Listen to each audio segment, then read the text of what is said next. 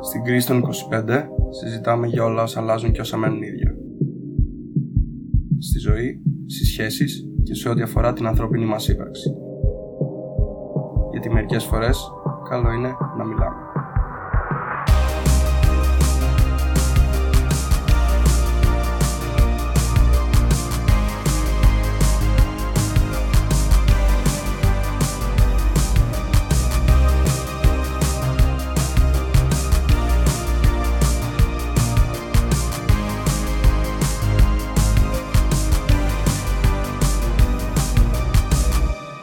Επιτένη, με ακούτε; Ναι, κυρία Δαδίνου, ναι, σας ενημερώνω ότι γράφουμε. Είστε έτοιμοι; Πάντα, κύριε Επιτένη, πάντα. Τέλεια, επιστρέψαμε μετά από μία εβδομάδα που κάναμε ένα διαλυματάκι και πάντα λέγαμε ότι θέλουμε να επιστρέψουμε και στα θέματα που είχαμε κάνει στην ε, αρχή. Είχαμε κάνει το η ζωή πριν, τώρα θα κάνουμε το η ζωή μετά. Χριστίνα, πώς βλέπεις τα πράγματα μετά από μία εβδομάδα που είναι τα μαγαζιά ανοιχτά και οι άνθρωποι μπορούν να κυκλοφορούν έξω στον δρόμο κανονικά; Και να πηγαίνουν στα μαγαζιά. Περίπου δηλαδή. Γενικά ο κόσμος ε, είναι έξαλλος.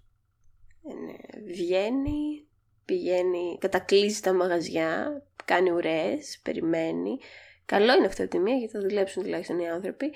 Ε, οι εργαζόμενοι είναι λίγο στα χαμένα γιατί λογικό, πάρα πολύ λογικό, έξι μήνες δεν έχεις δουλέψει, έχεις μόνο το στενό σου κύκλο και ξαφνικά έχεις πάρα πολλούς αγνώστους που πρέπει να τους εξυπηρετήσεις κιόλας και να θυμηθείς και τι κάνεις σε αυτή τη δουλειά. Οπότε είναι λίγο έτσι. Έχει μια ωραία παράνοια όλο αυτό μέσα. Ένιωθα ότι θα νιώσω άβολα που θα δω μαζεμένο κόσμο, γεμάτα τραπέζια και από όπου περνάς, ξέρω εγώ, έχει γυρνά στο κεφάλι σου και είναι όλα γεμάτα, αλλά κάπως είναι τόσο οικείο που είναι σαν να με πέρασε μια μέρα για μένα όλο αυτό. Εσύ πώς το βλέπεις αυτό; Το λέγαμε και στο προηγούμενο επεισόδιο αυτό, ότι θα είναι σαν να με πέρασε μια μέρα. Κοίτα, εμένα αυτό που μου είναι άβολο είναι ότι όντως είναι σαν να μην πέρασε μια μέρα και είναι, νιώθω κάπως, όπα, τι, τι έγινε όλο αυτό το διάστημα, δηλαδή πού πήγανε αυτές οι μέρες που περάσαμε να είμαστε σπίτι μας ή να μην είμαστε στην Ελλάδα, για μένα μιλάω. Εμένα αυτό που μου αρέσει πάρα πολύ είναι ότι OK, okay, οι σερβιτόροι και οι σερβιτόρες μπορεί να είναι λίγο στα χαμένα, έχεις δίκιο, το παρατήρησα και εγώ αυτό. Αλλά οι μαγαζάτορες είναι πάρα πολύ ενθουσιασμένοι και καλά κάνουν και χαίρομαι να τους βλέπω έτσι γιατί μου αρέσει πάρα πολύ όταν ο μαγαζάτορας δείχνει ενδιαφέρον για το κατάστημά του γιατί συνήθως αυτό σημαίνει και ότι η ποιότητα είναι καλύτερη. Και όπου πήγα, έχω να πω ότι είμαι πάρα πολύ χαρούμενος με την ποιότητα. Δηλαδή, έχω φάει πάρα πολύ καλό φαγητό και νομίζω και εσύ δεν έχεις φάει σπίτι σου, έτσι. Όχι, όχι. Έχει μια εβδομάδα τώρα τρώω μόνο έξω. Και ε, νομίζω επίσης ότι δεν υπάρχει και κάτι άλλο στον οργανισμό μου πέρα από τσίπουρο και ρακί. Είναι default κάθε μέρα. Πίνω. Τσικουδιά ήπιε και ούζο; Όχι, ούζο δεν πίνω. Α, τσικουδιά μα κέρασαν σε ένα. Μαζί δεν ήμασταν. Όχι. Όχι, δεν μας κέρασαν. Ρακές. Ρακές πίνω. Ρακές. Ρακές και τσιπουράκια. Μπράβο στη Χριστίνα, του τιμάει το τσιπουράκι και τις ρακές. Ε, εγώ όλα τα ήπια. Να πω ότι χθες ήπια ροζέ γιατί έλεγα Τι δεν έχω πιει. OK, okay, θα πιω ροζέ. Και ήπια ροζέ. Σου άρεσε; Μου άρεσε. Ήταν καλό το ροζέ. Να... Ήταν καλό το ροζέ. Θέλω, θέλω να, να ξεκινήσω βάζοντας ε, πολύ γρήγορα τον κόσμο στο σημερινό θέμα και πώς αυτό κολλάει με την κρίση των 25. Αυτό που κάναμε τα, στα προηγούμενα επεισόδια είναι να, να αναλύουμε κάποια θέματα υπαρξιακά ίσως και λέγαμε και τι γινόταν ας πούμε πριν και όταν ήμασταν φοιτητές, κάναμε κάποιες συγκρίσεις. Εκεί που θέλω να φτάσουμε σήμερα είναι ότι τι δουλειά έχει κάνει ο καθένας μέσα του για να ξαναβγεί στον έξω κόσμο και πώς αυτό πιστεύεις θα επηρεάσει το, την επανέναρξη της εστίασης και την ξαφνική πληθωρική συναναστροφή με ανθρώπους. Δεν ξέρω τι δουλειά έχει κάνει ο καθένας μέσα του. Ξέρω ότι ήταν όλοι πάρα πολύ προστατευμένοι μέσα σε εισαγωγικά ημί, ας πούμε. Ο καθένας ήταν στο κύκλο του τόσο καιρό. Κάποιοι με μια μεγαλύτερη ευκολία, κάποιοι με μια μικρότερη. Οπότε τώρα νομίζω ότι είναι δύσκολο το κομμάτι του να αρχίσεις να κοινωνικοποιήσει με ανθρώπους που δεν τους έχεις επιλέξει εσύ, εδώ στη συγκεκριμένη περίπτωση. Θα είναι άλλοι συνδετημόνες, θα είναι άλλοι θαμώνες των καταστημάτων, θα είναι άνθρωποι στην ουρά, θα είναι οι άνθρωποι που σε εξυπηρετούν, θα είναι όλα αυτά τα πράγματα τα οποία δεν, ε, τόσο καιρό δεν τα είχαμε. Ήταν ok, βγαίνουμε βόλτα έξω ή σε μία πλατεία ή στο δρόμο και είναι ok. Ή πηγαίνουμε στα μέρη που εμείς κανονίζουμε τις συναντήσεις μας τα οποία είναι συνήθως οικοί χώροι, σπίτια. Οπότε τώρα καλούμαστε να αντιμετωπίσουμε κάτι το οποίο λίγο το έχουμε ξεχάσει και απ' την άλλη είμαστε και λίγο διψασμένοι θα πω. Δηλαδή θέλουμε πάρα πολύ, θέλουν οι άνθρωποι να κοινωνικοποιηθούν, να βγουν, να μιλήσουν. Δεν τους πολύ νοιάζει τόσο πολύ πού θα πάνε. Τους νοιάζει απλά να πάνε και να βιώσουν αυτή την εμπειρία του ότι κάθομαι σε ένα τραπέζι και τρώω και πίνω με τους φίλους μου και παράλληλα έχω άλλους ανθρώπους ε, που τρώνε και πίνουν και αυτοί με τους δικούς φίλους και έτσι είμαστε σαν θα και κάνουμε ένα γλέντι, ένα, σαν ένα πανηγύρι. Δηλαδή νομίζω ότι τα πανηγύρια θα είναι super hot φέτος το καλοκαίρι. Από αυτήν την άποψη. Έχουμε τέτοια ανάγκη ακόμα. Εκεί είναι λίγο περίεργο. Θα δείξει πώς θα πάει τώρα. Ε, πώς μπορούμε να αντιμετωπίσουμε αυτούς τους τύπους ανθρώπων που εμείς δεν τους έχουμε επιλέξει τόσο καιρό και κάπως δεν έχουμε και τόσο πολύ την υπομονή να το κάνουμε νομίζω, ούτε την ανοχή να πούμε εντάξει δεν πειράζει. Αυτό. Αυτό πιστεύω ότι θα γίνει. Εσύ πώς το βλέπεις όλο αυτό; Θεωρείς ότι έχεις λιγότερη ανοχή από πριν; Ναι, καλά. Εγώ γενικά, άμα το πάρουμε προσωπικά, έχω λιγότερη ανοχή γενικά στα πράγματα. Και μετά από τόσο καιρό, ε, εγώ έχω αποφασίσει ότι όπου μπορώ να αντιδρώ, θα αντιδρώ και θα αντιστέκομαι. Οπότε δεν ξέρω αυτό αν είναι στο κομμάτι των 25 που συνειδητοποιώ τον εαυτό μου και θέλω να πάρω τη ζωή στα χέρια μου ή ότι κουράστηκα, δεν έχω άλλη υπομονή στο να ακούω πράγματα έξω ή να, έχω, να αντιμετωπίζω συμπεριφορές και να λέω «Ε, εντάξει μην αντιδράσεις αγνόησέ το, θα αντιδράσω. Και συνήθως αυτοί οι άνθρωποι που είναι έτσι, αυτοί οι προκλητικοί άνθρωποι που πιστεύουν ότι ό,τι και αν κάνουν είναι ok, όταν αντιδράς δεν τους αρέσει. Ξαφνικά το μαζεύουν. Οπότε καλό είναι να αντιδράμε, θα πω εγώ, σε όλους τους ανθρώπους εκεί έξω που είναι ενοχλητικοί. Θεωρείς ότι το κύμα καταγγελιών και γενικότερα όλος αυτός ο, ο διασυρμός που έχει αρχίσει να γίνεται απέναντι σε αυτά τα άτομα θα επιφέρει κάποια βελτίωση ή πιστεύεις ότι απλά θα εκνευριστούν περισσότερο και θα έχουμε χειρότερα περιστατικά; Όχι, η αντίσταση είναι πάντα η καλύτερη επιλογή. Το να αντιστεκόμαστε σε οποιονδήποτε επιλέγει να επιβληθεί πάνω μας. Και εντάξει, τώρα το πάμε και πρέπει να πάει νομίζω. Ε, δεν θα πούμε μόνο, σου πω, για τύπους που είναι απλά ok και θεωρούν ότι είναι καλύτεροι και απλά σε γνωρούν και κάνουν στραβά βλέμματα. Θα πάμε στο catcalling, θα πάμε στις παρενοχλήσεις. Δηλαδή και εκεί καλό είναι να μιλάμε και απευθείας να αντιδρούμε γιατί αυτοί οι τύποι νομίζουν ότι αυτό που κάνουν είναι ok, έχουν την εξουσία. Οπότε όταν αντιδράς απευθείας αυτό αλλάζει το ποιος ε, είναι στο επίκεντρο, αλλάζει το πομπός και δέκτης, αλλάζει αυτή η σχέση και επίσης, άμα το κάνεις, και συνήθως αυτά γίνονται σε δημόσιο χώρο, αν αντιδράσεις, έχεις και ένα κοινό το οποίο βλέπει. Και κάπως επηρεάζεις. Δεν αφήνεις μόνο τον άλλον να σε επηρεάσει, που θα σου φωνάξει επειδή κυκλοφορείς. Δηλαδή, στη μία ώρα που κυκλοφορώ, όταν θα ακούσω πέντε πράγματα, δεν θα τα αφήσω ή δεν θα τα αγνοήσω. Θα αντιδράσω σε όλα. Θα τους ρωτήσω τι είπατε. Θα τους κοιτάξω. Θα τους κάνω κολοδάκτυλο. Θα τους βρίσω. Θα κάνω κάτι. Οτιδήποτε και αν είναι αυτό. Ζητάω τα ρέστα, γιατί κανένας δεν πρέπει να μου συμπεριφέρεται με αυτόν τον τρόπο. Θεωρώ ότι η συσσωρευμένη σεξουαλική ενέργεια είναι μεγαλύτερη από ποτέ. Και αυτό που θα ήταν καλό να κάνουμε είναι να βοτάμε όντως τη γλώσσα μας στο μυαλό μας πριν μιλήσουμε. Και αυτό είναι το πιο βανίλα από αυτά που έχω να προτείνω εγώ. Και το άλλο είναι φυσικά να αρχίσουμε να σκεφτόμαστε τον άλλον. Γιατί θα το, θα το πάω λίγο, λίγο πιο γενικά και ίσως λίγο πιο στη δικιά μου πλευρά για να ε, πούμε ότι αυτά τα πράγματα του κάνω κάτι που ο άλλος δεν θέλει να, να, να συμβεί, συμβαίνουν και στους άντρες. Δηλαδή, ας πούμε, ε, φανταστείτε ένα μαγαζί που έχει πολύ κόσμο και θέλεις να περάσεις και απλά είναι τύποι που σε πιάνουν και σου λένε ε, sorry φιλαράκι και σε κουμπάνε ας πούμε στους ώμους και είσαι μπρόχνουν και όλα αυτά. Ούτε αυτά είναι ok. Όχι δεν είναι. Γενικά δεν είναι ok να κουμπάνε. Και πρέπει λίγο να, είμαστε, να, να έχουμε λίγο tact. Να έχουμε λίγο tact στο πώς κινούμαστε στον χώρο, γιατί δεν είναι όλοι φίλοι μας, ούτε όλους τους ξέρουμε, ούτε όλοι νιώθουν έναντι με τα ίδια πράγματα. Mm. Και αν κάτι μας έμαθε αυτή η αποστασιοποίηση από τον κόσμο, είναι να αρχίσουμε να κοιτάμε λίγο πώς ε, και εμείς στεκόμαστε στον κόσμο και τι έχουμε κάνει εμείς λάθος και τι είναι αυτό που πρέπει να αλλάξουμε. Οπότε θα πω λίγο, λίγο ηρεμία, ψυχραιμία, θα γίνουν τα πράγματα, θα πάνε όλα καλά. Εγώ ήρθα εδώ σήμερα για να είμαι ο, ο θετικός παρουσιαστής. Καλώς ήρθες Ζήση. Από τους δύο. Γεια σου Χριστίνα, καλώς σε βρήκα. Και θεωρώ ότι πρέπει να βγούμε έξω και να αλλάξουμε πράγματα. Το η ζωή πριν να έρθει και να κουμπώσει το τι έγινε όλο αυτό το διάστημα και να μείνει απαράλλαχτη είναι νομίζω καταστρεπτικό σαν, θα ήταν καταστρεπτικό σαν αποτέλεσμα. Ναι, είναι εγκληματικό να τα αφήσουμε όλα ίδια για να πούμε OK, γιατί θα γίνει και χειρότερο. Τώρα είναι η στιγμή να πάρουμε όλο αυτό το πράγμα σαν μια ευκαιρία και να πούμε από τώρα ορίζω τη ζωή μου, που λέει κάπου σε ένα τραγούδι της Ηλένα Πλάτωνος, και να το πάρουμε και να το κάνουμε αυτό πραγματικότητα. Να σταματήσουμε να ανεχόμαστε συμπεριφορές και πράγματα, παραβατικά πράγματα, παραβιαστικά πράγματα απέναντί μας. Όχι, δεν χρειάζεται ούτε να με σπρώχνεις, ούτε να μου φωνάζεις, ούτε να με βρήσεις στο φανάρι επειδή πάω πιο αργά από ό,τι εσύ θέλεις να τρέξεις στο κεντρικό δρόμο.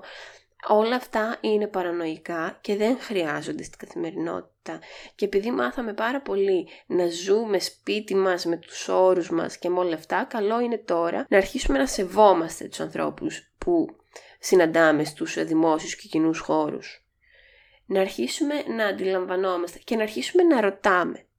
Είναι καλό να ρωτάμε ή να λέμε συγγνώμη, παρακαλώ, ορίστε, θα μπορούσα, όλα αυτά τα ωραία πράγματα είναι καλό να τα εκφράζουμε. Νιώθουμε όλοι καλύτερα μετά. Από το να σε σμπρώξω ή να με πιάσεις από τη μέση για να περάσεις ή να με αγγίξεις. Ρώτησέ με, θα σου απαντήσω. Είναι πολύ εύκολο, πολύ άμεση αυτή η επικοινωνία. Δεν χρειάζεται να νιώσεις κανένας άβολα. Ένα πράγμα που σίγουρα συμβαίνει είναι το να νιώθεις άβολα, ειδικά μετά από όλο αυτό που, που έγινε και όλο αυτό που ζήσαμε.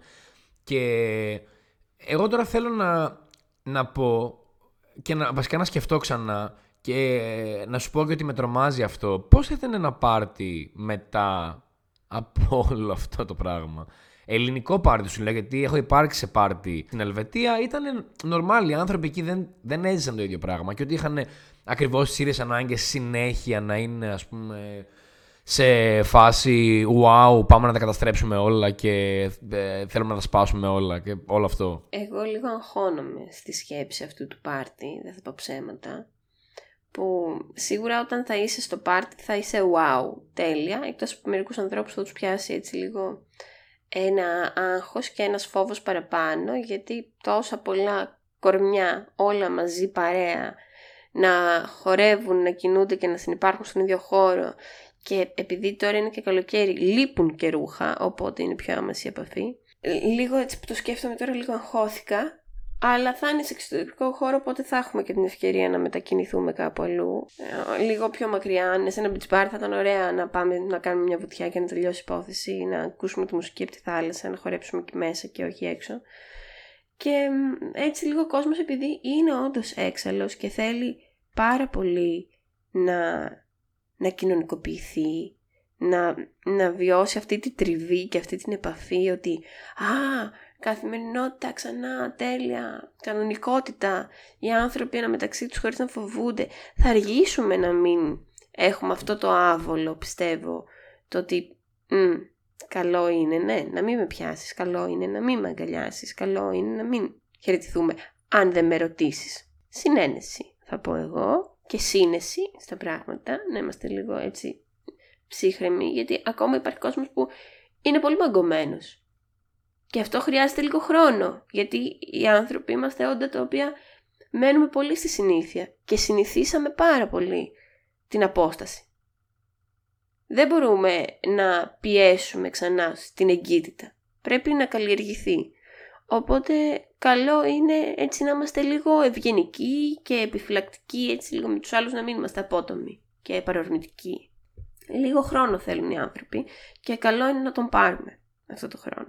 Βέβαια ο κόσμος έχει ξεχυλήσει έξω, είναι ου, super fun, πάντα όταν έχει και λίγο ζέστη ανεβαίνει η διάθεση, θέλεις να κάνεις πράγματα, θες να είσαι έξω, να σε δει ο ήλιος, να φας, να πιείς, να περάσεις καλά, σίγουρα θα τα κάνουμε όλα αυτά, αλλά με μια ψυχραιμία. Θεωρώ ότι σε σχέση με πέρυσι το Live Your Summer in Greece που είναι το mentality, το αιώνιο της χώρας αυτής, θα συνδυαστεί με αυτή την ε, τρελή ανάγκη για κοινωνικοποίηση και αυτό που, που σκέφτομαι πάνω και σε αυτό που λες είναι ότι πρέπει να κατακτήσουμε ένα καινούργιο πράγμα το οποίο δεν υπήρχε προηγουμένως.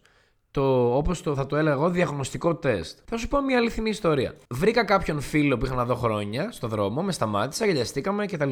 Βρήκα έναν άλλον φίλο, όχι το ίδιο εγκάρδιο, αλλά και πάλι ρε παιδί μου, τον ξέρω τον άνθρωπο. Και σήκωσε τη μάσκα του, την έχει κατεβασμένη και με χαιρέτησε κάπως διστακτικά. Δεν το κρίνω, Απλά τα πρώτα δύο λεπτά που συναντιέσαι με έναν άνθρωπο πλέον είναι αυτό ότι κοιτάς να δεις και θα πρέπει να κοιτάμε να δούμε πώς θέλει να ζήσει τη συνάντησή μας ο άλλος άνθρωπος. Τίποτα δεν είναι δεδομένο και δεν πρέπει να πιστεύουμε ότι οτιδήποτε ήταν κατακτημένο κοινωνικά με ανθρώπους συνεχίζει να είναι εδώ μαζί μας και μπορούμε να κάνουμε ό,τι γουστάρουμε. Γι' αυτό λοιπόν και στα επόμενα πάρτι μπορεί κάποιος να μην θέλει να σα χαιρετήσει με τον ίδιο τρόπο, ούτε να θέλει να φεληθείτε στα βρωτά. Είναι πολλά, πολλοί λόγοι, δεν είναι μόνο μια πανδημία. Και επίσης, κοιτάξτε να δείτε ότι ίσως κάποιος δεν θέλει να τον πιάσετε. Δεν νιώθει πλέον αυτό ότι είναι η κανονικότητα και όχι λόγω του κορονοϊού ε, οπωσδήποτε, Ίσως και λόγω αυτών των, των πραγμάτων που συμβαίνουν τριγύρω μας και λίγο μπαίνουμε στη λογική να αρχίσουμε να σκεφτόμαστε τον άλλον σαν μονάδα και όχι σαν ομάδα ανθρώπων που επειδή κάτι ξέρουμε για πολλούς ανθρώπους που ανήκουν σε αυτήν την ομάδα, εντάξει, βγάλαμε το πόρισμα και έτσι θέλουν να τους φερθούμε. Γενικά, πολλοί άνθρωποι και εγώ μέσα δεν θέλω να με αγγίζουν άνθρωποι που δεν έχω στενές επαφές μαζί τους ή δεν είναι στο στον κύκλο μου, τον φιλικό. Οπότε μην αγγίζετε κόσμο χωρίς την άδειά του και ειδικά αν δεν είστε πολύ καλοί. Εντάξει, σε κάποιους βγαίνει, οκ. Και εμείς έχουμε το δικαίωμα να σταματήσουμε τον άλλον πολύ ευγενικά και να πούμε ότι δεν αγκαλιαζόμαστε ή δεν ακουμπιόμαστε. Αλλά και για εντελώς αγνώστου το λέω αυτό, μη μας πιάνετε. Παρακαλώ πολύ, αν είναι δυνατόν. Υπάρχουν και άλλοι τρόποι να επικοινωνήσουμε. Αν επιθυμήσει κάποιος το άγγιγμα, είναι καθαρό το vibe. Το ότι ο καθένας στο κεφάλι του κάνει ό,τι να είναι. Και κάποιο, και θα πω τώρα εδώ, τα μπερδεύω λίγο, αλλά και κάποιοι ναι, θέλουν πάρα πολύ να πιάνουν τον κόσμο, έτσι νιώθουν καλά. Ότι όταν τους πιάνουν, δίνουν. Δεν είναι όλοι έτοιμοι για αγγίγματα από τον οποιοδήποτε. Και καλό είναι να μην τα κάνουμε. Καλύτερο είναι από το να έχουμε μια απόσταση από το να κάνουμε κάποιον να νιώσει άβολα και να έρθει σε δύσκολη θέση. Γιατί συνήθως ξέρεις τα αγγίγματα από τους ανθρώπους, παρότι πολλές φορές είναι παρορμητικά, δεν τα σκέφτονται, βγαίνουν, είναι αυθόρμητα. Αλλά προκαλούν μια ένταση την οποία δεν τη χρειαζόμαστε και κάπως είναι και λίγο καταπιεστικά γιατί νιώθει ο άλλος δύσκολα τώρα να σου πει Σε παρακαλώ, μην με αγγίζεις. Που εμένα είναι μια από τις αγαπημένες μου φράσεις, γενικά τη χρησιμοποιώ. Και υπάρχουν και πολύ εύκολοι τρόποι να αποφύγουμε αγγίγματα. Θα σας κάνω κάποια μέρα ένα βίντεο. Πόσο ευγενικά μπορούμε να αποφύγουμε τους ανθρώπους για να μην μας ακουμπήσουν. Αλλά ναι. Εγώ φαντάστηκα τη Χριστίνα με κάποιο εθέριο ένδυμα να κάνει βόλτες ανάμεσα στο κοινό και να αποφεύγει κόσμο κουνώντας τα χέρια της πάνω. Αλλά είμαι σε βίντεο κλιπ και αυτός χορεύω. Είναι ένας τρόπος αυτό. Αλλά αυτό μου έκανε εμένα. OK, okay, μπορείς να αγγίξεις, αλλά να σταματήσεις μια αγκαλιά ή να σταματήσεις έναν άνθρωπο να έρθει πιο κοντά σου. Πολύ ευγενικά βέβαια. Υπάρχουν τρόποι που τα βρίσκουμε αυτά. Νομίζω ότι όσο κοινωνικοποιούμαστε, βρίσκουμε τους τρόπους μας ώστε να παραμένουμε ευγενικοί και να μην φέρουμε κανένα σε δύσκολη θέση, αλλά να δείξουμε και τις δικές μας προθέσεις και θέλω. Τώρα εδώ οι άνθρωποι βγαίνουν βέβαια έξω, τρώνε, πίνουν, φωνάζουν, είναι πάρα πολύ χαρούμενοι, δεν τους νοιάζει που δεν υπάρχει μουσική, είναι ευτυχισμένοι, ζουν πολύ καλά σε αυτό το πλαίσιο. Ε, ακούμε τι λένε τα δίπλα τραπέζια, γελάνε πάρα πολύ δυνατά. Οι καημένοι άνθρωποι, οι εργαζόμενοι αντιλαμβάνονται, είναι μόνοι που αντιλαμβάνουν την έλλειψη μουσικής στα μαγαζιά. Μπαινοβγαίνουν και έξω έχει μια βαβούρα και ένα χάος και μέσα έχει μια εκοφαντική σιωπή και απλά τους ανθρώπους που μάλλον θα ακούγεται μια κουζίνα ή πιάτα ή ποτήρια που γεμίζουν, μόνο αυτό. Οπότε έτσι λίγο σαν ένα θρίλερ νομίζω το βιώνουν αυτοί οι άνθρωποι αυτή τη στιγμή στην εστίαση οι εργαζόμενοι. Εμείς είμαστε ακόμα στο mood που περνάμε καλά γιατί τρώμε παρέα. Έξω, φαγητό που δεν μαγειρέψαμε εμείς και θα το πληρώσουμε και μας το σερβίρουν άλλοι και πλένουν άλλοι άνθρωποι για μας και εμείς είμαστε ευτυχισμένοι και να αφήνετε ένα πολύ καλό τύπο στους ανθρώπους γιατί δουλεύουν μετά από έξι μήνες και είναι πολύ σημαντικό. Θα πω εγώ εδώ, σαν πρόταση το κάνω. Ε, ναι, και γελάμε πολύ δυνατά και Πες μου τι περίεργα πράγματα έχεις ακούσει ζήσει αυτές τις μέρες εκεί έξω από τα διπλώνα τραπέζια. Πολλές προτάσεις έχουμε ξεκινήσει ήδη να κάνουμε σε αυτό το επεισόδιο και να λέμε στους ανθρώπους μετά από έξι επεισόδια, στον δεύτερο κύκλο επεισοδίων ε, προτείνουμε αβέρτα. Λοιπόν, να πω ότι προφανώς θα ξεκινήσω με τις θεωρίες συνωμοσίας που ε, έχω αποφύγει υπέροχα με τα Active Noise Cancellation ακουστικά μου. Όταν δεν θα πάρω τα ακουστικά μου, δεν θα περάσω καλά στο κέντρο αυτής της πόλης. Και το άλλο, ας πούμε, το, στο δικό μου δεν ε, χωράει, στο δικό σου δεν κολλάει, στο δικό μου κολυμπάει αυτό όλο το αστείο. Προφανώς. Ιστορίες περί Άστρα Ζένεκα και αγρίων. Νομίζω ότι είναι η εποχή που οι άνθρωποι που ήθελαν ε, να παίρνουν επιβεβαίωση για τις μαγι, μαγικές θεωρίες ε, που είχαν ας πούμε να, να κινούν τη ζωή τους ε, είναι, περνάνε υπέροχα. Εντάξει, αυτό που άκουσα είναι ας πούμε ανοιχτές ε, σεξουαλικές συζητήσεις επιτέλους στο κέντρο της πόλης, σε τραπέζι, σε τσιπουράδικο για ε, σεξ και παράνοια. Πολύ καλό, εγώ ξέρετε την άποψή μου, να τα λέμε θέλω. Γιατί όσο πιο πολύ μιλάς, τόσο πιο πολύ καταλαβαίνει και ο άλλος τι θέλεις και ποιος είσαι και πώς μπορείς να, να κάνεις πράγματα. Άμα δεν μιλάς, αντίο. Άστο, ζείτε που καήκαμε. Την άλλη φορά. Και τι άλλο, ναι, ένα πράγμα που έχω παρατηρήσει και είναι ακόμα μια πρόταση αυτής της εκπομπής για σήμερα. Παιδιά, όταν πας σε ένα εστιατόριο, σε μια ταβέρνα, σε ένα τσιπουράδικο, διαλέξτε ποιον τόπο θέλετε, και μιλάς στον κόσμο έτσι, που ε, δουλεύεις στο μαγαζί. Γεια σα, τι κάνετε, καλησπέρα, θα ήθελα αυτό η υποτακτική σαν έγκληση στα ελληνικά έχει χαθεί. Χρησιμοποιήστε την για ευγένεια, για αλλαγή. Γιατί αυτοί οι άνθρωποι, ακούγοντας εσάς να μιλάτε έτσι, θα πάρουν χαρά. Γιατί δεν τους μιλάνε έτσι. Και δεν μιλάνε έτσι οι Έλληνες πια. Και όταν το κάνω αυτό, όταν το κάνουν οι φίλοι μου αυτό, όταν είμαστε έξω και βλέπουμε να συμβαίνουν αυτές οι συζητήσεις οι οποίες αντικειμενικά είναι πλασματικές έτσι, δηλαδή ε, δεν θα πεις θα ήθελα. Πολύ δύσκολα. Μόνο άμα είσαι με κάποιον τελείως άγνωστο. Δώστε στον κόσμο όμορφα λόγια, χαμόγελα. Και θα τα πάρετε πίσω. Και θα ήθελα, είδες, ξεκινάω κι εγώ εδώ να το χρησιμοποιώ. Θα ήθελα να το δω αυτό και στα πάρτι που θα γίνουν. Και στον κόσμο λίγο να, να, να ανοίξει παραπάνω τα αυτιά του και τις κεραίες του και να, να μην λέει ό,τι θέλει να σκέφτεται λίγο, να, να, να βλέπει τον άλλον, να βλέπει τη θέση του άλλου, να σέβεται.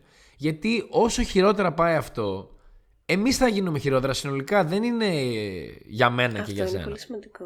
Είναι για όλους αυτό. Έχουμε ανάγκη να είμαστε ευγενικοί ο ένας τον άλλον και να είμαστε καλοί. Μόνοι μας καταπιέζουμε πολύ τον εαυτό μας ούτως ή άλλως και έχουμε αγραίε απαιτήσεις. Και παράλληλα η καιρή είναι δύσκολη και κάπως σκοτεινή παρόλη τη λιακάδα που υπάρχει σε αυτή τη χώρα. Και θα μπορεί και να δυσκολέψουν και άλλο, δεν θέλω να το παίξω κανένας προφήτης, αλλά είναι δύσκολα τα πράγματα. Οπότε καλό είναι να είμαστε άνθρωποι. Με κατανόηση, με σεβασμό απέναντι στους άλλους και πόσο μάλλον τώρα και στα μαγαζιά και στην καθημερινότητα που κυκλοφορούμε, λίγο να μεταξύ μας να είμαστε ευγενικοί και να φροντίσουμε, να έχουμε τα μάτια μας και τα αυτιά μας ανοιχτά, γιατί υπάρχουν πάρα πολλοί άνθρωποι ε, με παραβιαστικές συμπεριφορές εδώ απέναντι σε, στους ανθρώπους, που εμείς μπορούμε να προστατεύσουμε τους άλλους αν είμαστε προσεκτικοί. Όσο μπορούμε βέβαια έτσι, αλλά δεν είναι ότι είμαστε ο Batman τώρα και σώζουμε τα πάντα, αλλά αν μπορούμε κάπου να βοηθήσουμε, ας είμαστε σε εγρήγορση, ας είμαστε παρόντες εκεί, να βλέπουμε, να ακούμε τι συμβαίνει, να μιλάμε, να μην επιτρέπουμε αυτές τις συμπεριφορές ε, να περνάνε στον ντούκου, να κανονικοποιούνται, να αντιληφθούμε ότι έχουμε μια αλφα δύναμη και ευθύνη ως πολίτες, ας το πούμε εδώ τώρα, και άνθρωποι που είμαστε συμπολίτες ουσιαστικά, και να αρχίσουμε να, να χρησιμοποιούμε αυτή την αλληλεγγύη και το σεβασμό. Γιατί μόνοι μας είμαστε, μεταξύ μας καλό είναι να το λύσουμε, και τώρα είναι η ευκαιρία. Τώρα που κάνουμε αυτό το της drive ώστε να ξαναρθούμε στην ε, κανονική μας ζωή, την κοινωνική που βγαίνουμε έξω και καταναλώνουμε πολιτισμό και τροφή και τα πάντα ας πούμε, να το δούμε τώρα, να το κάνουμε πράξη. Ότι μπορούμε να βελτιώσουμε τα πράγματα και να είμαστε συνάνθρωποι τώρα εδώ. Πολύ ωραίο και ουτοπικό και όμορφο ακούγεται. Μακάρι να, να είμαστε έτοιμοι. Και να μην επιτρέψουμε στον κόσμο γύρω μας ή τους φίλους μας, το κύκλο μας να τις ε, ενισχύει αυτές τις περιφορές ή να τις αφήνει να περνάνε γιατί δεν είναι δικό μας πρόβλημα. Είναι κάποιο άλλο και μια μέρα μπορεί να γίνει και δικό μας το πρόβλημα. Οπότε ας είμαστε σε εγρήγορση εδώ. Και ας μην περιμένουμε να φτάσει να γίνει δικό μας πρόβλημα για να κάνουμε κάτι γι' αυτό. Και η Χριστίνα τώρα μπορεί να λέει ότι δεν είμαστε ο Batman, αλλά η Χριστίνα. Δεν ξέρω ποια είναι η εικόνα που έχετε για τη Χριστίνα, αλλά είναι μια χαρακτήρας από το Street Fighter ή το Mortal Kombat. Είναι, έχει ξανθό μαλλί έτσι μακρύ, φοράει αέρινα ρούχα, εννοείται πέδιλα γιατί πώς θα μπορούσε να είναι χαρακτήρα σε fighting game χωρίς να έχει πέδιλα και είναι vigilante.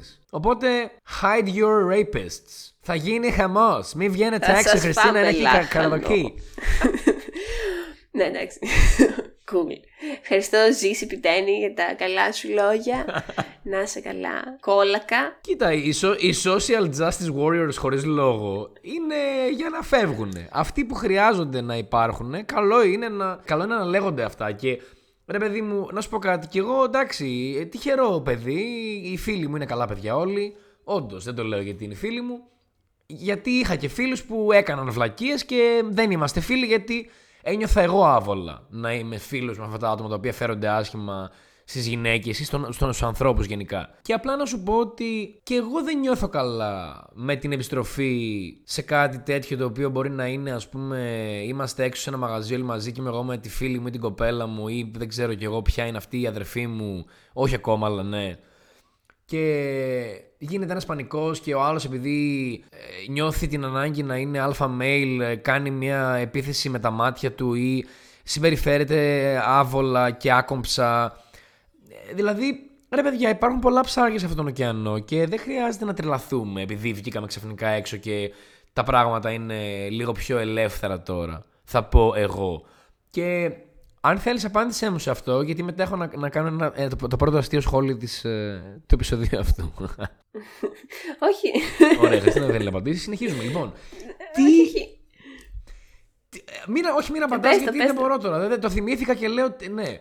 Πηγαίνεις σε ένα κανονικό μαγαζί και λες: ε, Υπάρχει ρε παιδί μου, υπάρχουν οι αποστάσεις, οι άνθρωποι έχουν φροντίσει, υπάρχει το αντισηπτικό μπράβο. Μπράβο, πολύ σημαντικό. Πάρα πολύ σημαντικό. Γιατί και εγώ καμιά φορά βλαμμένος είμαι. Ξεχνάω να πάω στο μπάνιο γιατί πρέπει να περπατάω μισή ώρα στην πόλη για να βρω να κάτσω κάπου.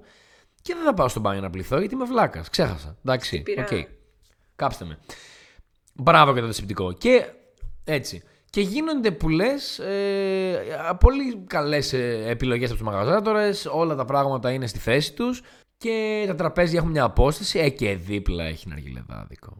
Και γίνεται το πατιρντί. Και τι είναι τα ναργιλεδάδικα, φίλε Έλληνα, η Θεσσαλονίκη, πιο συγκεκριμένα φωτογραφικά. Σούσι, μπιστρό, κοκτέιλ, ναργιλές, ε, ε, Pokemon Center. Είναι, θα σου πω, είναι all day resto bar το οποίο έχει σαμπάνια, σούσι, σίσα, ναργιλέ και πυροτεχνήματα μερικές φορές και παίζει μπίτια. Και είναι όλοι ντυμένοι ε, για να πάνε για φωτογράφηση στα μπουζούκια και κανένας δεν χαίρεται πραγματικά γιατί βγάζει stories. και είναι περισσότεροι έτσι Προκαλείς σου την πέσουν Είμαι αναγκάσει να πω τη συνέχεια. Και είναι αυτή η παράνοια τώρα που έχει έτσι αυτό το πολύ έντονο βαλκανικό στοιχείο που πηγαίνεις και σε άλλες χώρες των Βαλκανίων και όντως εντοπίζεις έτσι παράνοιες τέτοιες. Ένα μίξ ε, multi-grill ε, κατάσταση που δεν καταλαβαίνεις για ποιο λόγο υπάρχει. Θα έρθει ένας άνθρωπος. Το αγαπημένο μου δεν είναι αυτό, Χριστίνα. Και συγγνώμη που σε διακόπτω. Στη Ζηρίχη υπάρχουν πολλά τέτοια σίσα καφέ. Έτσι. Ακούς τους Έλληνες να λένε «Ε, οι Αλβανοί, οι Βούλγαροι, οι Τάδε». Βλακίες. Και πηγαίνεις στο σίσα καφέ και είναι όλοι είναι Έλληνες, Αλβανοί, Βούλγαροι κτλ. κτλ. Και λες, ρε παιδιά, έλεος, νησάφι πια, μην μιλάτε. Και είναι, εγώ συμφωνώ σε αυτό που λες, υπάρχει και αυτό. Και είναι αυτή η παράνοια της κουλτούρας και του πολιτισμού που τα έχουμε βάλει σε ένα blender όλα γιατί αχαχα, πουλάνε και δεν ταιριάζει τίποτα ένα μεταξύ του. Και γι' αυτό δεν περνάει και καλά ο κόσμος και πιστεύει ότι διασκεδάζει, γιατί νιώθει ο άλλος ότι είναι πασά στα Γιάννενα, ξέρω εγώ, που κάθεται και καπνίζει το πεπόνι ανανά εκεί και του μανιάζει ο τόπος και πίνει κάτι άκυρο και τρώει κάτι άκυρο και Δεν έχει καμία ποιότητα αυτό, παιδιά. Καλό είναι να έχουν ποιότητα τα πράγματα στη ζωή μας και να μην είναι θεαθή είναι. Αυτό το... ε, Και τα ονόματα τους των μαγαζιών αυτών. Ρε φίλε, δηλαδή ένα μαγαζί λέγεται Shaka και είμαι σε φάση What the Shaka fuck, Khan. τι είναι αυτό; Η Shaka Khan. Ωραία. Θα χορέψουμε Shaka Khan. Ε, είναι ακραίο. Είναι ακραίο και έχει πάρα πολλά τέτοια μέρη. Και σου λέω, ξυπνάς και μπορείς να πιεις καφέ, να φας brunch, ε, να καπνίσεις σίσα και να, να πιεις σαμπάνια και να πετάξεις πυροτεχνήματα. Αυτό ακούστηκε πανέμορφο. Εγώ άκουσα να καπνίσεις τσίσα. Επιλογές είναι αυτές, θα πω, και εγώ δεν είμαι εδώ για να κρίνω τις επιλογές των ανθρώπων. Κρίνω βέβαια, αλλά ας κάνει ο καθένας ό,τι θέλει. Δικό του θέμα είναι. Δεν δικό μου. Δικό μου είναι, δεν είναι. Αυτή η παράνοια, ας πούμε, εγώ δεν τη στηρίζω. Δεν, δεν την αντιλαμβάνομαι. Δεν μπορώ να περάσω καλά. Προσβάλλει και λίγο την αισθητική μου και θα μου πεις ποια είσαι εσύ με την αισθητική ιστορία, αν είναι δυνατόν; Ε, τι να κάνω, δυσκολεύομαι. Ωραία, ωραία, ωραία, ωραία. Το ακούω αυτό που λες. Να σου πω όμως ποια είναι, το, ποιο είναι το πρόβλημα ρεαλιστικά. Πάμε τώρα εμείς τώρα, α, πάμε, φεύγουμε από εδώ πέρα, από το στούντιό μας, στη Θεσσαλονίκη και πηγαίνουμε σε ένα τέτοιο μαγαζί και καθόμαστε. Και μας φέρουν 10 καταλόγους με 38 διαφορετικά πράγματα να επιλέξουμε. Και τώρα κοιτιόμαστε εμείς και είμαστε σε φάση, τι να πάρουμε. Ένα απ' όλα. Κλαμπ, σούσι, μπέργκερ, κρουασάν, φοντού, σίσα. Αυγά σαξούκα. μίσα. Ε, παιδιά. Ε, σαξούκα μόνο. Σαξούκα φοβερό πράγμα έτσι. Απίστευτο άλλο πράγμα. Φοβερό πιάτο. Ειδικά αν έχεις ντοματούλα χωριάτικη, αλλά αυτή δεν είναι ακόμα μια εκπομπή μαγειρικής. Ε; Ε, όχι, όχι, ακόμα δεν έχουμε φτάσει εκεί. Λι- λοιπόν, συνε, συνεχίζω λέγοντας ότι είδα πολλοί φασέους και η χειρότερη φασέ είναι. Εγώ όλου του φασέου σου λέω. Το λέω από τώρα. Όποιος θέλει να με κράξει στο, στο Instagram μας, κρίση τον 25. Το είπα. Είδες, το Κράξτε μας. και. Ωραία. Αυτοί που πάνε στα σίσια μαγαζιά είναι σε φάση, ρε παιδί μου, βρήκανε, γκούγκλαραν how to be dressed in a shisha καφέ. Και βρήκανε όλες τις παραλλαγές και είναι όλοι οι ίδιοι με διαφορετικά ρούχα. Και ποιοι είμαστε εμείς για να κρίνουμε αυτό το στυλ, αλλά είναι στυλ, ρε παιδί μου. Μπήκε, έπαιξε δουλειά εκεί για να γίνει αυτό σωστά. Ναι, ναι, όχι. ε, Οι, επιλογές, οι επιλογές είναι πολύ συγκεκριμένες, πολύ μεθοδικές εδώ, έχουν γίνει πολύ προσεκτικά. Και αυτό ισχύει για όλα τα φύλλα σε αυτές τις περιπτώσεις, γιατί είναι η ανάγκη να δείχνεις in, μοδάτος, στυλάτος, ότι ακολουθείς τις τάσεις, ότι έχεις ε, την πολυτέλεια να είσαι στα πιο hot trends αυτή τη στιγμή, αλλά λείπει κάτι πολύ σημαντικό. Α, δύο πράγματα λείπουν, αλλά ένα λείπει πάντα. Η προσωπικότητα. Προσωπική σου επιλογή σε αυτό. Και μερικές φορές λείπει και η ποιότητα, αλλά δεν μας αφορά αυτό. Η προσωπική επιλογή εδώ που δημιουργεί όλους αυτούς τους ανθρώπους να γίνονται ένα. Οπότε δεν καταλαβαίνεις ποιος είναι. Έχεις το ίδιο κούρεμα, το ίδιο χτένισμα, φοράς ένα παρόμοιο μπλουζάκι, είναι όλα στις ίδιες γραμμές και συνήθως υπάρχει και μια κοινή χρωματική παλέτα. Οπότε είναι πολύ εύκολο να αρέσουμε όλοι ένα μεταξύ μας και να έρθω εγώ και ο Ζήσης που είμαστε όχι τέτοιοι τύποι ας πούμε στο μαγαζί σας και να είμαστε ξαφνικά τα μαύρα πρόβατα, οι παρείσακτοι, οι ξένοι.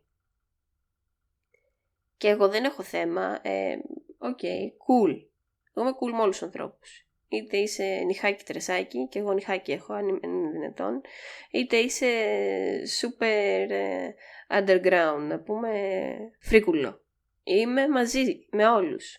Δεν έχω θέμα. Αλλά μην με κοιτάς στραβά. Ήρθα στο μαγαζί σου. Υποτίθεται ότι η διασκέδαση είναι για όλους.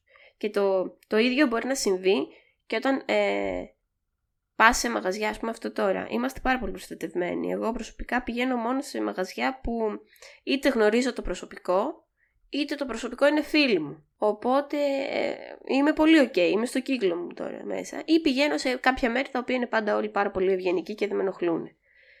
Τυχαίνει χθες να πάω σε μαγαζί το οποίο επειδή δεν είχε κάπου άλλο να κάτσουμε, κάτσαμε εκεί. Και επειδή ο τύπος είναι τέτοιας κατηγορίας, σούπερ νάρκισος και κολλημένος με τον εαυτό του και δεν κάναμε εμείς, δεν είμαστε ούτε τα κοριτσάκια που θα πούνε wow έχετε μπράτσα, ούτε ε, ήμασταν η, το τυπικό πελατολόγιο του ας πούμε, το συνηθισμένο του, είμαστε ξαφνικά υπερίστακτοι. Οπότε η παραγγελία μας άργησε να έρθει γιατί γκομένιζε στα διπλανά τραπέζια, μας αγνόησε, σε μας μίλησε ψυχρά, άργησε γενικά να κάνει πράγματα, δεν ήθελε να μας εξυπηρετήσει και φαίνονται οι άνθρωποι όταν δεν θέλουν να σε εξυπηρετήσουν.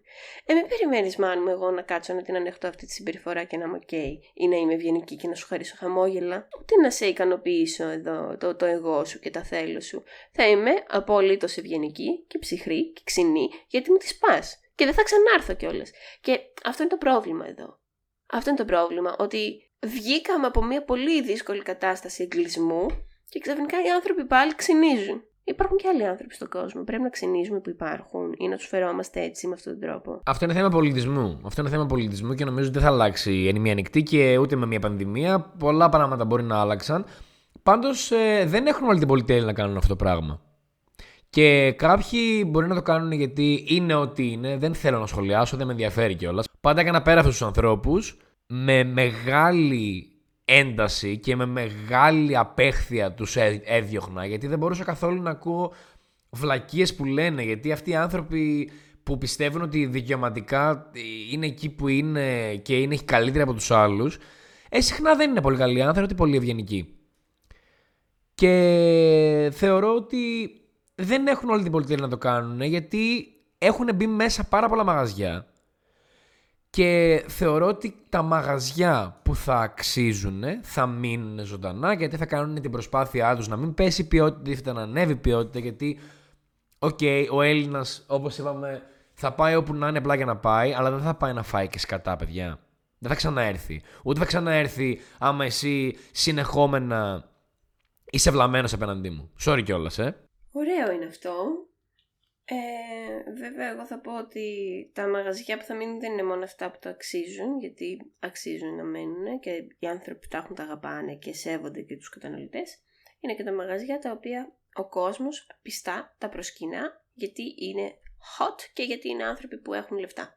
Οπότε είναι και αυτό το κομμάτι μέσα στο πλαίσιο. Αλλά OK, okay, τι να κάνουμε, αυτός είναι ο κόσμος. Κάποια στιγμή θα τον ρίξουμε και τον καπιταλισμό. Αυτά τα μαγαζιά πέφτουν. Ε, Χριστίνα, αυτά τα μαγαζιά είναι σαν τις ε, αυτοκρατορίες. Δεν θα κρατήσει πάρα πολύ. Μου αρέσει αυτό το mood σήμερα, θα πω εγώ. Πάρα πολλά έχουν πέσει. Και γενικά ένα μαγαζί, ας πούμε, στην παραλιακή έκλεισε μετά από χρόνια γιατί δεν προσέφερε τίποτα. Από μη ξεκινάει. Καλά, εντάξει. Τώρα. Αν είναι δυνατόν. Ε, τάζησε όμως. Τάζησε τα. Τα τα ψωνιά του. Όχι μόνο αυτό, όλα. Μα αυτό είμαστε. Αυτό είμαστε. Αυτό κύκλο, είμαστε. Κύκλο κάνουν όλα αυτά. Καλό είναι ο κόσμος να διασκεδάζει και να είναι ευγενικό, το πω εγώ, και ας κάνει ό,τι θέλει τώρα. Cool. Και να υπάρχει σεβασμός σε όλες τις πλευρές. Τα βλέμματα που ανέφερες, εγώ θεωρώ ότι προέρχονται από τη μη συνειδητοποίηση των δικών μας προσωπικών προβλημάτων που κατ' επέκταση δημιουργεί αυτή την ανάγκη να μειώσουμε τον δίπλα μας, επειδή δεν είμαστε καλύτεροι από τον δίπλα και δεν χρειάζεται και στην τελική έτσι να είμαστε καλύτεροι. Απλά επειδή νιώθουμε την ανάγκη ότι θέλουμε να είμαστε καλύτεροι, κάνουμε πράγματα υπέρ του δέοντος και ξεφεύγουμε και παιδιά δεν θέλω να σας ξαναδώ στον δρόμο να είμαι με μία κοπέλα ή με δύο ή με πέντε ή δεν ξέρω κι εγώ τι και να κοιτάτε έτσι. Θέλω να ηρεμήσετε. Ναι. Μπορεί αυτή η κοπέλα να είναι η αδερφή μου. Μπορεί να είναι. Δεν ξέρω κι εγώ πια. Μα, δεν χρειάζεται να είναι καν η αδερφή σου αυτή η κοπέλα. Είναι μια κοπέλα, ε, άνθρωπος με ναι, προσωπικότητα. Ναι, και ναι. πρέπει να τον σεβαστώ και να μην τον αντιμετωπίσω σαν ένα κομμάτι κρέας και ούτε να τον φέρω σε μια δύσκολη θέση. Το να φωνάζουμε στα κορίτσια και στις θηλυκότητες ονόματα, να τα παίρνουμε από πίσω, να τους ε, πετάμε υπονοούμενα και σφινάκια, να τους κάνουμε πράγματα τα οποία δεν έχουν ζητήσει και δεν το θέλουν επειδή μόνο και μόνο κυκλοφορούν και είναι ωραίες ή και όχι και έχουν το θράσος ας πούμε τώρα εδώ γιατί αυτά είναι να κυκλοφορούν στον έξω κόσμο χωρίς να φοβούνται και χωρίς να νιώθουν υποχρεωμένοι σε κανέναν είναι πρόβλημα. Είναι πρόβλημα να θες να μου χαλάσεις τη φάση. Και το χειρότερο είναι ότι αυτοί οι τύποι δεν περιμένουν ότι εσύ θα γυρίσεις και θα αντιδράσεις σε αυτό. Περιμένουν ή τη σιωπή σου ή το να πεις «Α, ναι παιδιά, γεια». Που, OK, okay, cool, αν αυτός είναι ο τρόπος να το αντιμετωπίζεις, OK. Okay. Αν θεωρείς ότι η πατριαρχία σε, σου δίνει κάποια προνόμια και την εκμεταλλεύεσαι. Εγώ προτείνω να γυρίσεις και να του πεις τη φάση, ε, να γυρίσεις και να το βγάλεις μια φωτογραφία τα μούτρα του και να πεις ωραίος τύπος είσαι, θα μάθουν όλοι τι τύπος είσαι, ε, να του, του κάνεις ένα κολοδάχτυλο, να τον βρήσεις, ε, να του ζητήσεις τα ρέστα όντως και να πεις τι θέλει, παρακαλώ. Από το πιο απλό είναι να πεις παρακαλώ, ορίστε, τι είπατε, όλα αυτά τα ωραία πράγματα που δεν περιμένει κανένας να έρθει σε αντιπαράθεση μαζί σου. Σε θεωρεί κάτι για να ικανοποιήσει τον εαυτό σου. Δεν είσαι, είσαι ένας άνθρωπος. Σε βάσουμε. Ούτε επειδή έβγαλα τα μπουτάκια μου έξω είναι ότι τα έβγαλα για σένα. Μου αρέσει να βγάζω τα μπουτάκια μου έξω. Υπάρχει πρόβλημα. Μου αρέσει να φοράω μίνι. Ή σε στέλνω. Δεν υπάρχει. Δηλαδή. Δεν υπάρχει. Βέβαια και δεν υπάρχει. Και νομίζω ότι εγώ χαίρομαι που συναντώ ανθρώπους έξω οι οποίοι είναι κανονικοί άνθρωποι. Και όταν συναντώ τους υπόλοιπους, πρέπει να, να, να το συζητήσουμε. Τους άλλους. Θέλω να κρατήσουμε τα μπουτάκια Θέλω να κρατήσουμε τα μπουτάκια γιατί θέλω να σου πω εδώ ότι όσοι βλέπω ότι κοιτάνε εμένα όταν είμαι με κάποια κοπέλα ή με κοπέλες στραβωμένοι μπορώ να σου πω ότι έχουν μια πιθανότητα 70% να είναι περιεργοι και ότι μπορεί να κοιτάνε εμένα για να βγάλουν την αλφα mail ενέργειά τους. Πάμε τώρα στα μπουτάκια. Και εγώ σαν ε, παιδί και μεγαλώνοντας ε, ε, έβλεπα ας πούμε τους ε, πατέρες, pun intended, για όσους κατάλαβαν, εδώ ένα πολύ προσωπικό αστείο, να φοράνε παντελόνια και τους έλεγα γιατί φοράτε παντελόνια, ε τώρα τι είμαστε παιδάκια να φοράμε ζορτσάκια. Παιδιά και εγώ ζεσταίνομαι και έγομαι. Και οι γυναίκες έχουν την ευκαιρία ας πούμε, να, να βάλουν κοινωνικά όλα αυτά τα πράγματα για να μην ζεσταίνονται και να είναι λίγο πιο άνετες. Και εγώ, ας πούμε, δεν μπορώ να το κάνω αυτό σε ένα γάμο ή σε βαφτίσια ή σε γαμοβαφτίσια. Πρέπει να είμαι με το κουστούμι ή κάτι πιο ζεστό, εν πάση Εγώ τι ζηλεύω τις γυναίκες, το παραδέχομαι. Το παραδέχομαι. Τι ζηλεύω γιατί μπορούν.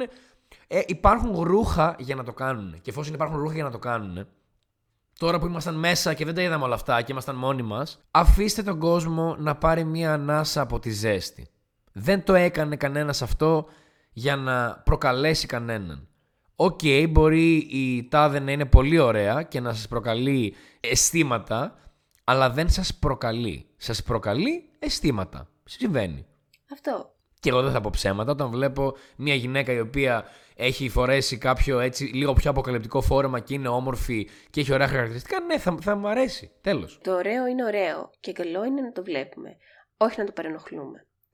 Ούτε να νομίζουμε ότι είναι προστέρψη μας μόνο και ότι το έχει κάνει μόνο για μας. Εγώ θα σου πω ότι υπάρχουν πολλές επιλογές για το τι μπορείς να βάλεις σε ένα γάμο, μπορούμε να το συζητήσουμε. Είμαι εδώ να σας δώσω λύσεις, παιδιά, όχι προτάσεις. Προτα... Προτάσεις. Τέλεια. Η κρίση των 25 θα γίνεται το στυλ στα 25. Ε, από την επόμενη εβδομάδα αλλάζουμε ε, πλώρη. Γι' αυτό πήραμε μία εβδομάδα κενό για να αλλάξουμε την εκπομπή. Δεν θέλαμε να το σερβίρουμε ας πούμε, τόσο ε, στεγνά. Θέλαμε να. Ναι. OK. Okay. και ότι επίσης, οκ, οι άνθρωποι δεν φοράνε κοντά μόνο για, το, για τη ζέστη, κυρίως για τη ζέστη δεν φοράνε, αλλά έτσι δημιουργούνται τα ρούχα τα κοντά και τα μακριά. Στη συνέχεια τα φοράμε για το στυλ, τα φοράμε γιατί θέλουμε να γιορτάσουμε το σώμα μας, γιατί μας αρέσει. Ε, όταν εγώ νιώθω πάρα πολύ δυνατή όταν δείχνω τα πόδια μου, γιατί μου αρέσουν τα πόδια μου και νιώθω πολύ όμορφα όταν φαίνονται και με κολακεύει αυτό που φοράω. Δεν χρειάζεται να έρθει ο κάθε θείος και να μου πει πω, πω, πω τι μπουτάκια είναι αυτά. Δεν θέλω, δεν θέλω να νιώθω έτσι γιατί θείο εσύ δεν είσαι καλά. Λύστο μόνος σου, μην το βγάζεις πάνω μου.